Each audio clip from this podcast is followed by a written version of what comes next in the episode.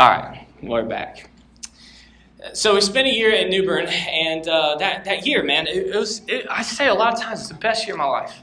It's the best year for our marriage, it's the best year for our family. Uh, it was just, it was just awesome. So in this, in this Passion for Planting program that I was in, what they had us do was write sermons for a church that we had never met for people we had ne- I'd never even seen. I wasn't living in Jacksonville, but they wanted us to get to a point where we already had a few sermons written.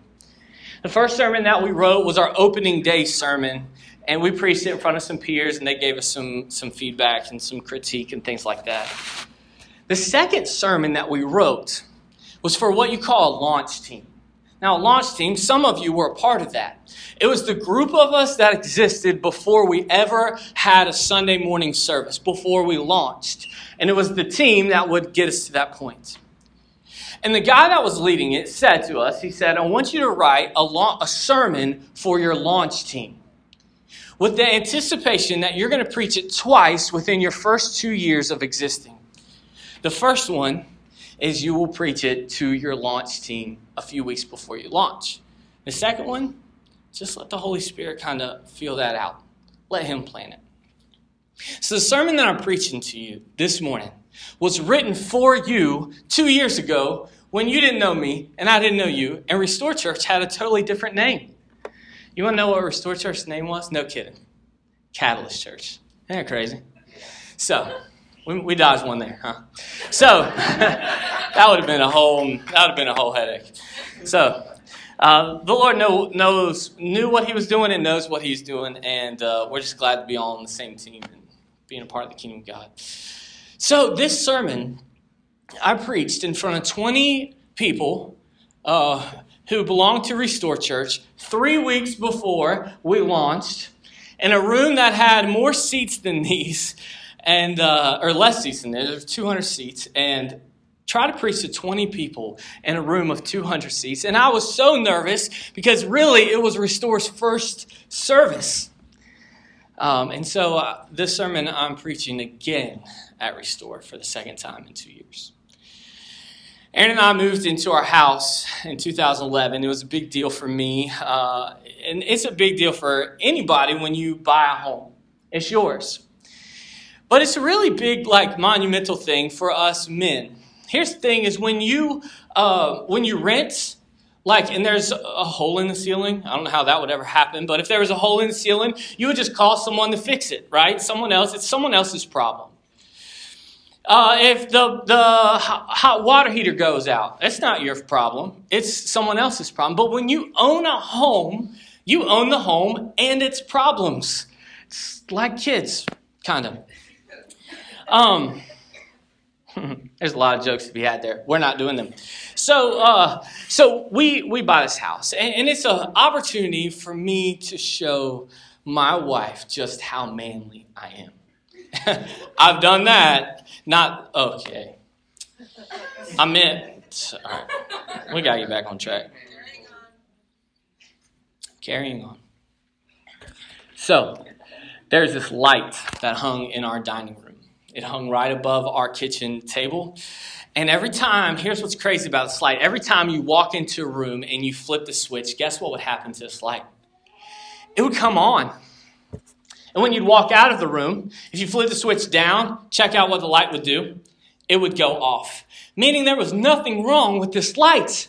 It was perfect. It was great. It worked. And it was hanging by itself. My wife, who is the interior decorator designer, she deserves to be on HGTV or whatever fixer upper show that exists. She, while we are walking through Lowe's, sees a light that she has to have and has to hang above the dining room table.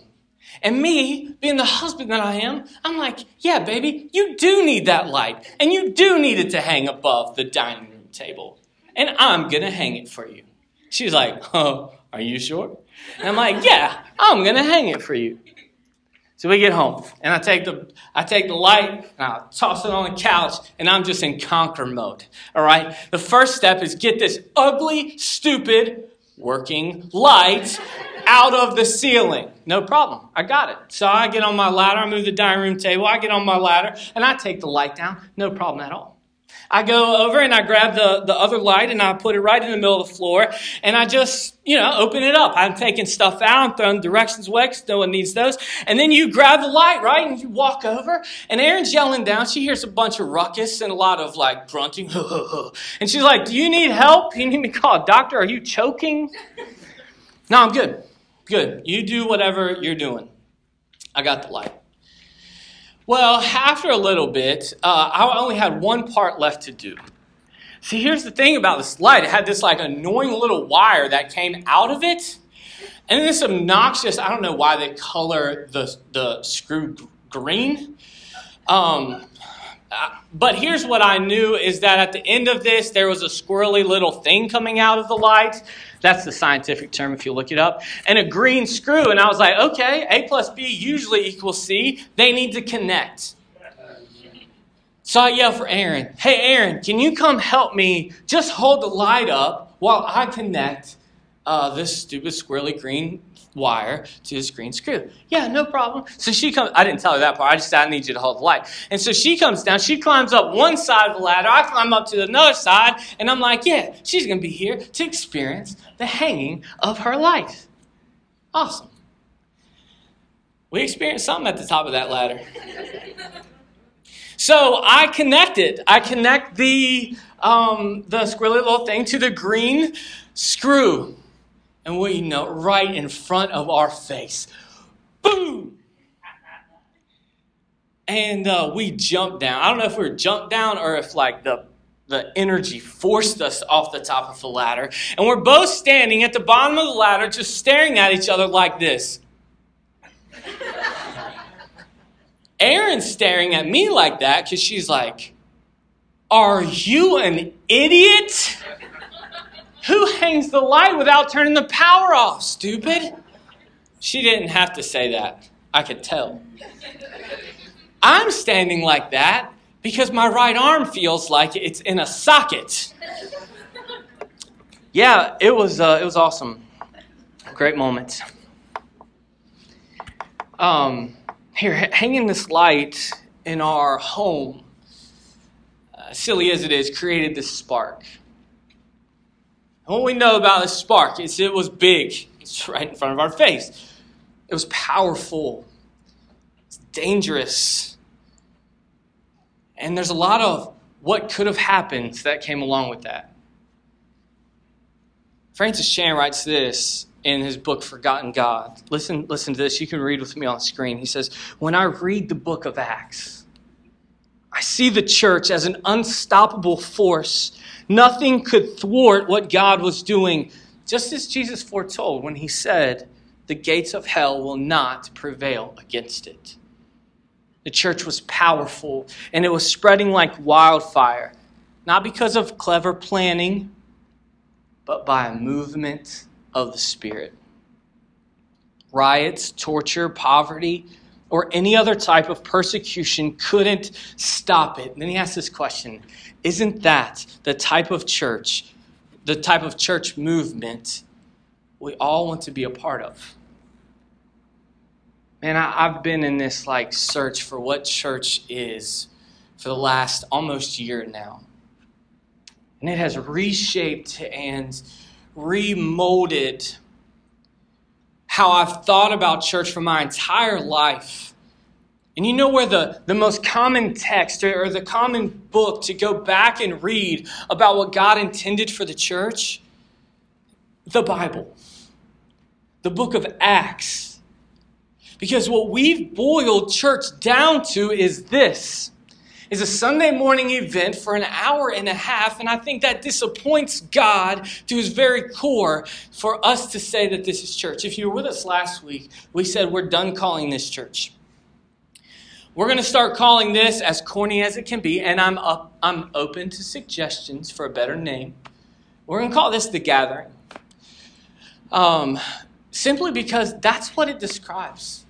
That's what it is. And look, we're not going to give up on this. There's something powerful and meaningful when God's people who are all broken, they sit next to each other and they worship a perfect God.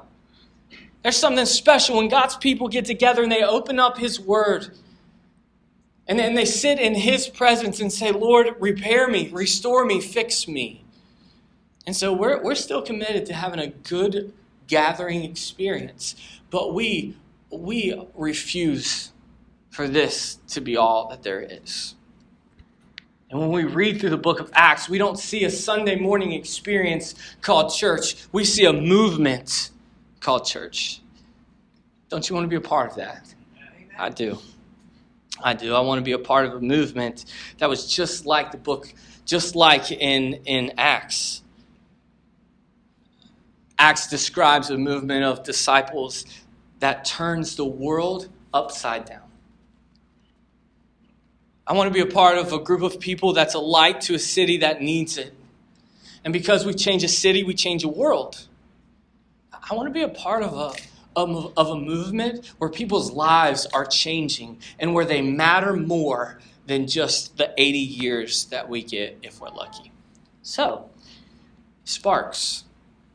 They can be powerful, they can be dangerous, uh, they can be huge hey, if you're going to hang a light, turn the power off first. Okay, just for that. But for our sake, we want them.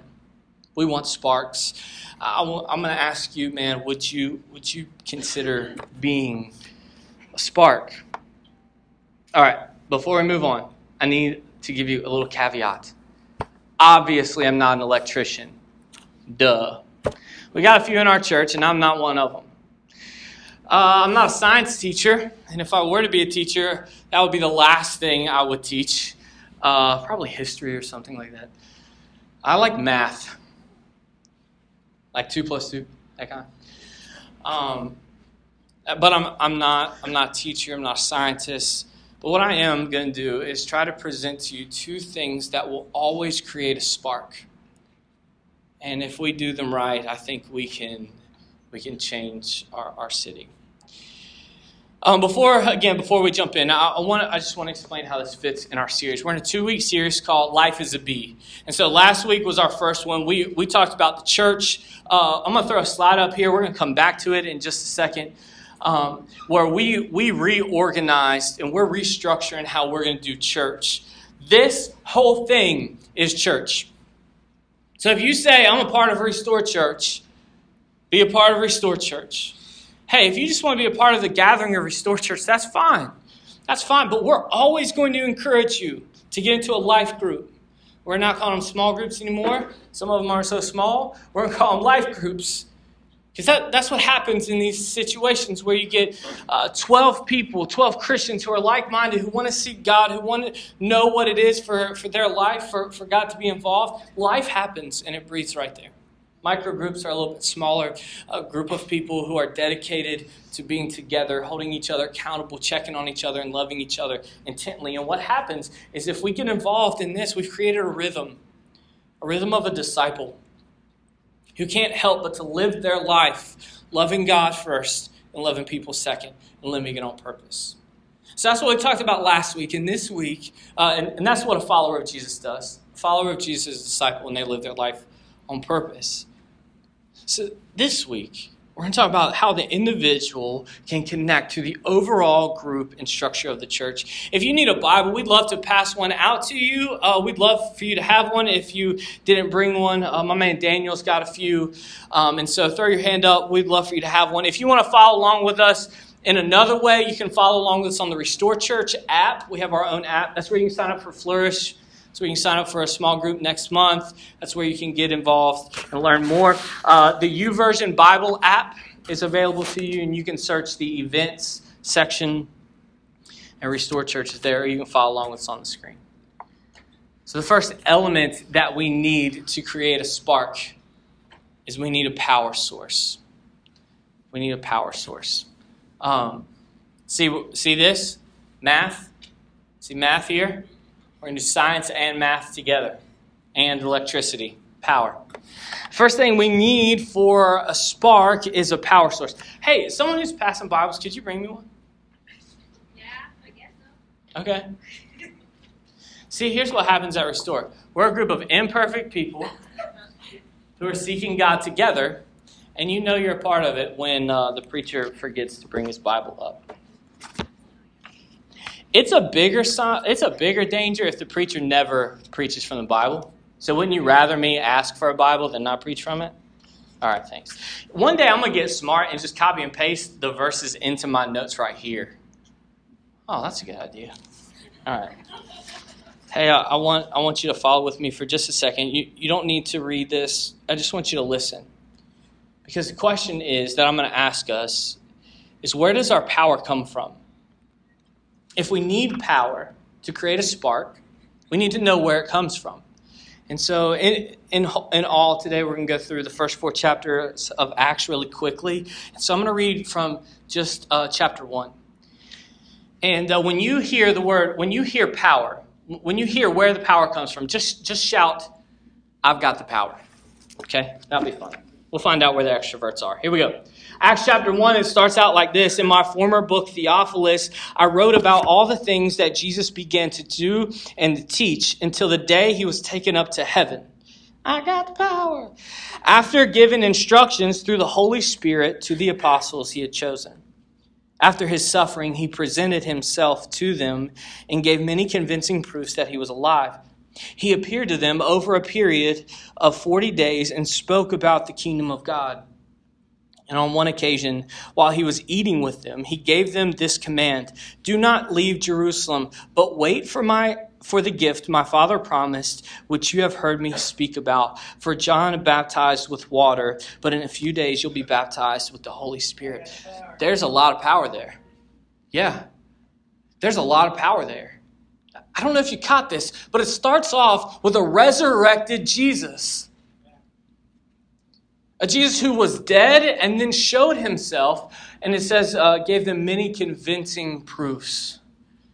He ate with them. It can't get any more real than that. He spoke with them. That's power. Now, that's an example of power, but that doesn't answer our question. The question is where do we get power? Where does the power come from? Listen, if the resurrected Jesus is the example of power, Romans chapter 10 tells us, or Romans chapter 8 tells us where the power comes from. Listen, verse 10. See if you can see where the power comes from. Chapter 8, verse 10 says this. Um, but if Christ is in you, even though your body is subject to death because of sin, the Spirit gives life because of righteousness. Verse 11. And if the Spirit of Him who raised Jesus from the dead is living in you, he who raised Christ from the dead will also give life to your mortal bodies because of his Spirit who lives in you. The Spirit that rose Christ from the grave is the Holy Spirit that we talk about every week. And Romans says that that same Spirit lives in you as a Christ follower and a believer. Man, imagine that, having the same power that rose Jesus from the grave living in you. Acts chapter 1, uh, keep listening. We're still asking the question, where does the power come from? Then they gathered around him and asked, Lord, are you at this time going to restore the kingdom of Israel? And he said to them, It's not for you to know the times or the dates the Father has set by his own authority, but, listen, verse 8, but you will receive power when the Holy Spirit comes on you. And then you will be my witnesses in Jerusalem and Judea and Samaria and to the ends of the earth. Verse 9 After he said this, he was taken up before their very eyes, and a cloud hid him from their sight. There's power. Where does the power come from? It's coming from the Holy Spirit in verse 8. There's another verse we're not going to read. I think you get the point. Where Jesus goes around and it says that he was Jesus going around doing good and teaching, demonstrating the Holy Spirit and power. And they don't, you can't separate them, they go hand in hand. So, where does our spirit, where does our power come from? It comes from the Holy Spirit. Very good. Awesome. And so, the first thing that we need for a spark is we're desperate for the Holy Spirit. Um, Man, when you read through the Bible, power is something that always shows itself. The very beginning of the Bible opens up with uh, opens up with in the beginning god created the heavens and the earth. If you can believe the first five words of the bible the rest of it is cake. In the beginning god created. And how did he create? He spoke things into being he said let there be light and then there was light that's power as we've gone through the story we've read and we've heard and we've seen uh, the power of God. How about how they won the Battle of Jericho? They marched, they, he, instead of God sending an army, he sent a marching band. They went around the, the city and blew their trumpets. That's power. We've seen it time and time again. Then the Old Testament ends, and we're going to start the New Testament in the story next week, and we're going to see the power of Jesus. But it's going to be a little bit different, this type of power. It's going to be the power to stand up and speak for what God, for, on behalf of God, even though it's going to get him killed. It's going to be a kind of power that says, I would rather show you patience and forgiveness. It's, it's a kind of power that says, I'm going to love you anyway. We'll see the power of Jesus displayed when he heals and he lets the, he, he gives the, the mute opportunity to sing and, and the blind opportunities to see and the, the lame opportunities to walk. That's power. But then he dies. And he goes into a tomb, and three days later, he resurrects. And where does that power come from? It comes from the Holy Spirit. And y'all, we have been living in the time of the power of the Holy Spirit from every day since then for 2,000 years. The Holy Spirit's been showing off. What about you? Some of you in here and you've seen God's power. Like you can tell stories of your life and how God has flipped it around. Uh, this Friday night, man, I got to hear all kinds of stories about how God is changing lives through church planting. How God is, is, is engaging with people who are, who are far from Him and saying, Man, I want you, and their lives flip. And so maybe that's your story. Maybe you're able to tell that story. Maybe you're telling a story about how God cured you. You walked in, the doctors were like, man, I have no idea how this happened, uh, but you're good. Uh, maybe you're telling stories about how your marriage was resurrected from the dead. Maybe you're telling stories about how, how your son or daughter came back to the faith after years of being gone. That's God's power. But maybe, maybe you're in here today and you're craving for God's power. You're like, man, I've never seen it. I've never seen it displayed in my life, but I need it. Hey, could you guys pray with a couple from our church? She's 21 weeks. She's got she's pregnant with twins, and this week they went into a doctor's appointment that uh, that wasn't so good. Uh, they're forcing her into a hospital bed. She's 21 weeks and will have to be there uh, in a hospital bed until she gives birth. They're sending her to Chapel Hill this week. You know what we need? We need a group of people like this who are more than just a Sunday morning experience, who will hit our knees and beg God for his power to be displayed. Some of you in here are, are longing for God's power. S- stick with us. We see where it came from. Uh, Acts chapter 1, verse 8. Uh, that's on the screen. It says, But you will receive power when the Holy Spirit comes on you, and you will be my witnesses in Jerusalem, Judea, Samaria, and to the very ends of the earth. I couldn't imagine being one of the disciples um, and getting this. There are 12 of them. There are like something like 22 million people. That, that gives like 1.8 million people per person to be a witness to. No problem. Got it. Got it. Just Facebook share, sponsored ad. You got it. No problem. Here's what happens watch. Watch. God says to these men, you're going to be my witnesses in Jerusalem, Judea, Samaria. That's a lot of, and to the ends of the earth. That's a lot of ground to cover. God, how are you going to do this? Maybe you're asking that in your life. God, how are you going to do this? Watch this. Watch Acts chapter 2 starts off and it says, When the day of Pentecost came, they were all together in one place. All the disciples were together in one place. And suddenly a sound like the blowing of a violent rushing wind came from heaven and it filled the whole house where they were sitting. And they saw what seemed to be tongues of fire that separated and came to rest on each one of them. All of them were filled with the Holy Spirit and began to speak in other tongues as the Spirit had enabled them. Could you imagine? We're sitting here, and then all of a sudden, a hurricane force wind comes through, but no one's hair is moving, no papers are flying. That would be a little freaky. Sound like the, the a, a rushing wind comes through. And then all of a sudden, you start to speak in a language you don't know. Right here, the disciples stand up and they're getting the attention of all of the people who've come from all over, all different languages. And they, they're drawn because this dude, this fisherman, this unschooled, ordinary man, man, he knows my language. What's up? I thought I heard him saying some other words that weren't my language the other day. How is he Man, and what it does is it draws them to this scene where we see in Acts chapter 2, verse 14, then Peter stood up with the eleven and he raised his voice and he addressed the crowd. And then power is displayed by Peter. Peter preaches the first gospel message and he tells them where the power of our hope comes from, and it comes from the gospel of Jesus. So the first thing we need for a spark is power. We and the power comes from where? Holy Spirit. Y'all are on that one. The second thing we need is the squirrely little wire coming out. We're going to call it a ground wire, just so you can remember how dumb I was with my story.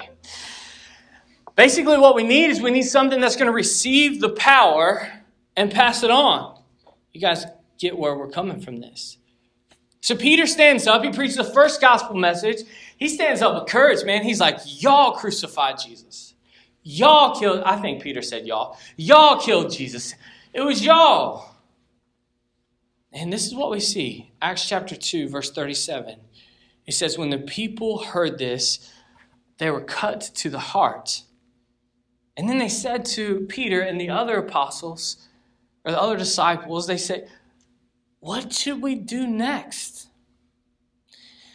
Now, there's a lot of talk between denomination or ch- this church to this church to this church about what does it take to be saved. That's what's happening. This is the question.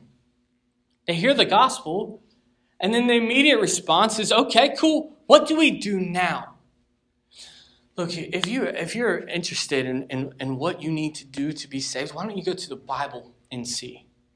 They ask the question, and then Peter replies right here Repent and be baptized, every one of you, in the name of Jesus Christ for the forgiveness of your sins, and you will receive the gift of the Holy Spirit. So Peter answers them. It's simple. It won't be easy, but it's simple. Verse 39 says this uh, the, This promise, check this out. This promise is for you and your children and for all who are far off, for all whom the Lord our God will call. It seems like his first church might have been a church for the rest of us. Uh, I love it. So they respond. Verse 40 With many other words, he warned them and he pleaded with them Save yourselves from this corrupt generation. Those who accepted his message were baptized and three, about 3,000 people were added to their number that day. Um, here's the thing is if 3,000 people were to say, like, if I were to preach and 3,000 people were like, yeah, I'm in. Josh is the pastor tomorrow. Josh, Josh, I'm like, I'm out. I'll, uh, I'll do the computers and the sound. You got it, dude. Can you imagine Peter, like, preaching and then he's like, whoa, this thing works. Friday night, I got an opportunity to uh, talk about Restore Church to some of our supporters, people who help us financially. And some of you were able to go, and it was a great night. Um, but one thing that I was reminded of was two things.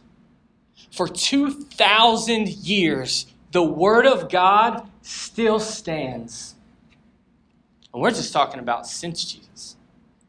It still stands, and it's still true, and it's still changing lives to this day. But the other thing that I was more sure of leaving Friday than maybe I've ever been is the preaching of the gospel will never cease.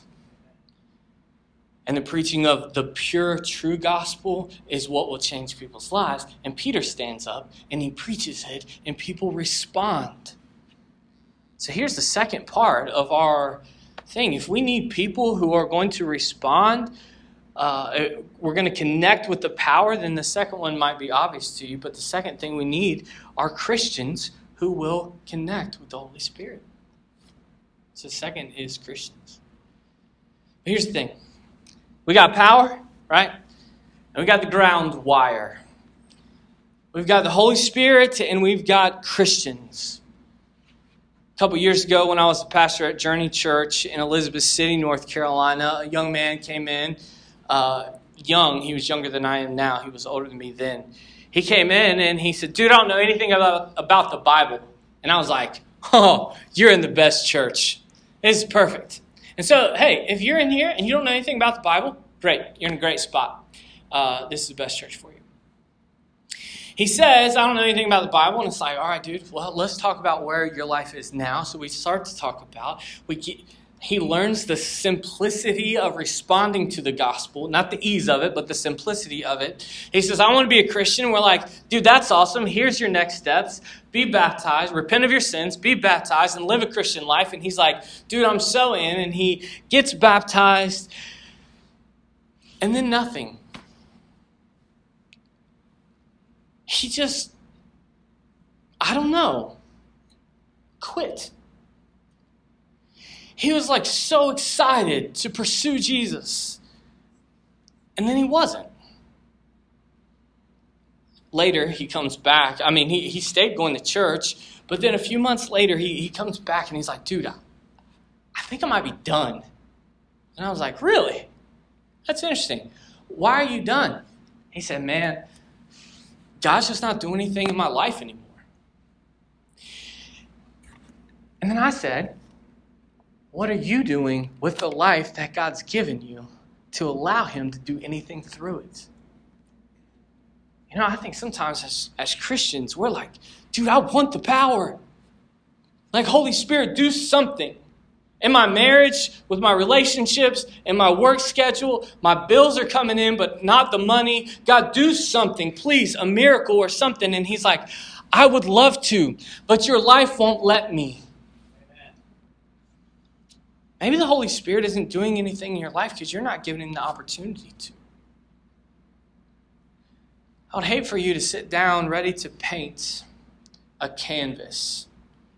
You got all the paint in the world, but the canvas isn't there. And you're excited and ready to draw, and you got your sketch on your paper, and you're ready to go. But someone comes in and he gives you a canvas that has paint splattered all over. It's going to be really hard for you to do what you want to do on this canvas when there's no room. Look, I just want to step on your toes for a minute, and while I'm doing it, I'm going to stomp all over mine. The Holy Spirit's dying to do something in your life. Oh, Jesus died so that the Holy Spirit could do something in your life. But the Holy Spirit's having a hard time doing something in your life, and we spend approximately four hours a day on social media. It's hard for God to really, it's hard for the Holy Spirit to do something miraculous when all you've got to do is tap twice. It's hard for, for God to do something awesome and incredible in your marriage when we're begging Him, but you're never home because you're working too much. Your schedule's too full. Ouch.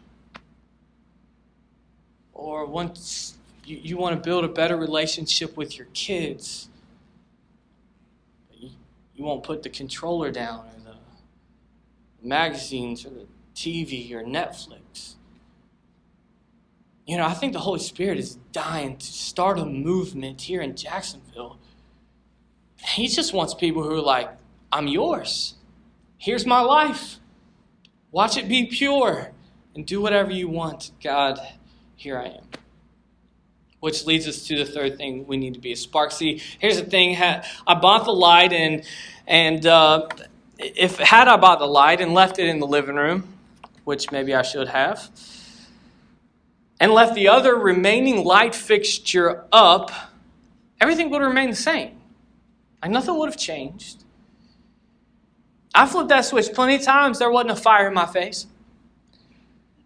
Thousands of people walked through Lowe's and passed that light up. And it never sparked. Like nothing ever happened. This is the third this is the third part and this is probably the most critical and most crucial is the power and the ground source they have to touch. They have to connect. Uh, that book that I quoted from the beginning is uh, Francis Chan's book called Forgotten God. And it's about the Holy Spirit. And the reason it's called the Forgotten God is be- because he said that most Christians, they talk about God and they talk about Jesus, but they have forgotten the power and the love and the compassion and the ministry of the Holy Spirit. And so the power and the ground source have to touch. Acts chapter 2, you've seen this before and you will see it forever. Acts chapter 2, verse 42 through 47, it says this They devoted themselves to the apostles' teachings and to fellowship, to the breaking of bread and to prayer. Our whole model of church is surrounded around this. Maybe even just this verse. They devoted themselves to the Bible, the apostles' teachings, to a koinonia fellowship, to being together and loving each other, to breaking of bread, meeting together, eating together, and doing communion, and to prayer. Which one of these are you devoted to? Any of them? Maybe that might answer your question for the Holy Spirit. Everyone was filled with awe at the many wonders and signs performed by the apostles. Lord, do this here. All the believers were together and had everything in common. They sold property and possessions to give to anyone who had need. Every day they continued to meet together in the temple courts. They broke bread in their homes and they ate together with glad and sincere hearts. Verse 47 says, Praising God and enjoying the favor of all the people. And the Lord added to their number daily those who were being saved. I, I love this second part right here verse 46. I asked a group of people before I went up to speak uh, Friday night about our church. I said, What do you love most about Restore Church? And they had some really good answers. One of them said, I just love how much we eat together.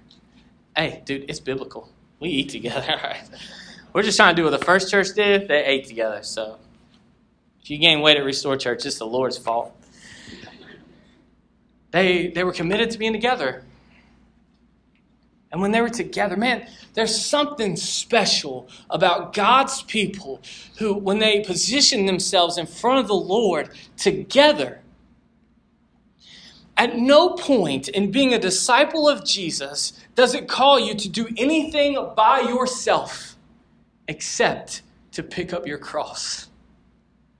Living a Christian life is about community. You can't, um, I don't know, it's really tough to be a Christian nowadays, right? Am I right? If it's not, you're just not doing it right. Being a Christian is hard. It's hard enough by itself. But living a life alone and trying it, oh, Satan loves it. But being around people who will pick you up, say, I got your back, I'll fight for you. Um, and then being a part of that, to pick somebody up and say, I'm going to fight with you. Let's, let's eat together. Let's pray together. Let's get in God's word together. And when the ground and the power actually touched at the top of that ladder, it created a spark. And here's, the, here's where it all comes together. When the Christian connects with the Holy Spirit and the power of it, the church creates a movement. A movement that I want to be a part of. Here's what happens. Here's how the book of Acts goes. We just read the first two chapters. Y'all, y'all got to get down with the book of Acts. That was the coolest thing I've ever said about the Bible. Peter and John, chapter 3, they're headed up to the temple to pray together. There's a man begging, and he, he wants to be healed. And Peter stops and he's like, he, he wants money. That's what he wants. He wants money. Give me money, money, money, money. And Peter stops and he's like, dude, silver or gold, I don't have any. But the one thing I have is Jesus. So, in the name of Jesus, stand up and walk. And Peter and John do the first miracle after the life of Jesus, right there in Acts chapter 3 and he dances and he runs and he worships God and he gets the attention of all of the people that, uh, that, that wanted to kill uh, Peter and John. So, Acts chapter 4, they bring them in and they, they flog them. Uh, they beat them up pretty good and they put them on trial. And then Peter, the Bible says, he, he was filled with the Holy Spirit and courage. And he stands up and he says, What should we do? Should we stop preaching because man tells us to, or should we continue preaching because God told us to? And the Bible says that they saw that Peter had courage and that they were unschooled, ordinary men. But check this out, but it says, but they took note that these men had been with Jesus. And a movement takes off the church continues to grow right there in Jerusalem. And so much so, you know, when things grow, there becomes problems. And there's a group of, of ladies who are like, hey, we're getting taken care of. But then there's another group of ladies that's like, we're not, and we're being ignored. And it actually becomes this racial thing in the church. The disciples are like, look, we don't have time to preach and pray and take care of this. And so, right there in Acts chapter 6, we see the first deacons raised up in the church. They're actually called table waiters, and they care for the women. Well, these men, the Bible says, were filled with wisdom and the spirits. Well, it starts to make some people angry. And so they pull Stephen off and they stone Stephen. They hurl rocks at Stephen until he dies. And they think, man, we're going to scare these Christians and we will stop this movement right here in chapter 6. Little did they know there are 22 chapters left in the book of Acts. And this was just the beginning. Acts chapter 8 says that Saul of Tarsus stood there giving his approval as they stoned Stephen. But in Acts chapter 8, verses 2, 3, and 4, it says that everyone scattered for fear that they would be persecuted, but wherever they landed, they preached the gospel. And so while Satan was trying to kill the church, his, his persecution ended up spreading the church in Acts chapter 8. And then in Acts chapter 9, we hear about this man who stood giving the approval of the death of Saul, who is transformed into Paul the apostle, the church planter, the one who wrote most of our New Testament. And then the rest is history, as they say. And the church takes off. I, uh, have here the last page of my notes, things that I said a year and a half ago to our to our team. Things like uh, in a few weeks, we're going to see these seats filled with people whose marriages need to be put back together. I said there are going to be people here who are going to experience Christ's love because you offered to bring a meal to a woman whose husband was deployed. I said people are going to come to know to Jesus, come to know Jesus because you cared passionately for them when no one else did.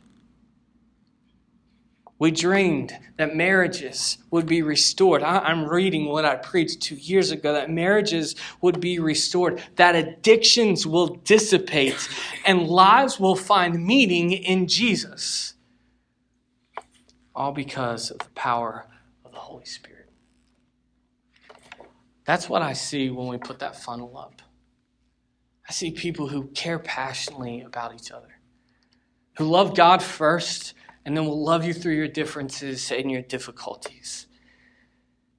All because of a small group of people like us decide to tap into the power of the Holy Spirit and the life of Jesus and to love each other to, to love God relentlessly, love people recklessly, and love this world radically.